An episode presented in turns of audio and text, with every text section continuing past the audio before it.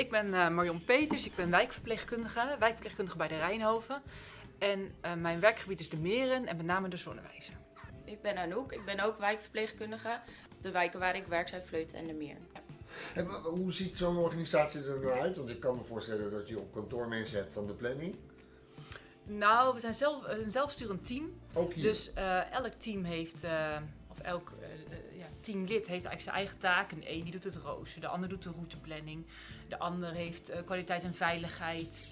Um, faciliteiten. Nou, je hebt allerlei um, rollen heb je. En degene met de, de rol routeplanning die uh, nou, blijft bijvoorbeeld na het werk even hangen, start de computer op ja. en die kijkt van, oh nou weet je, dit was niet handig, die cliënt kan beter later, die vroeger.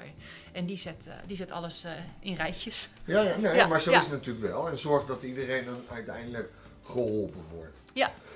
Want, die mensen aan het bed, wat zijn dat voor mensen? Die mensen die die zorg toepassen? Wat, wat, wat waar, waar, moeten we dan qua opleiding aan denken? Heel verschillend. Ja. Van helpende tot verpleegkundige eigenlijk. Ja. En ook jullie kunnen heel veel mensen gebruiken? Of? Ja, zeker. Ja.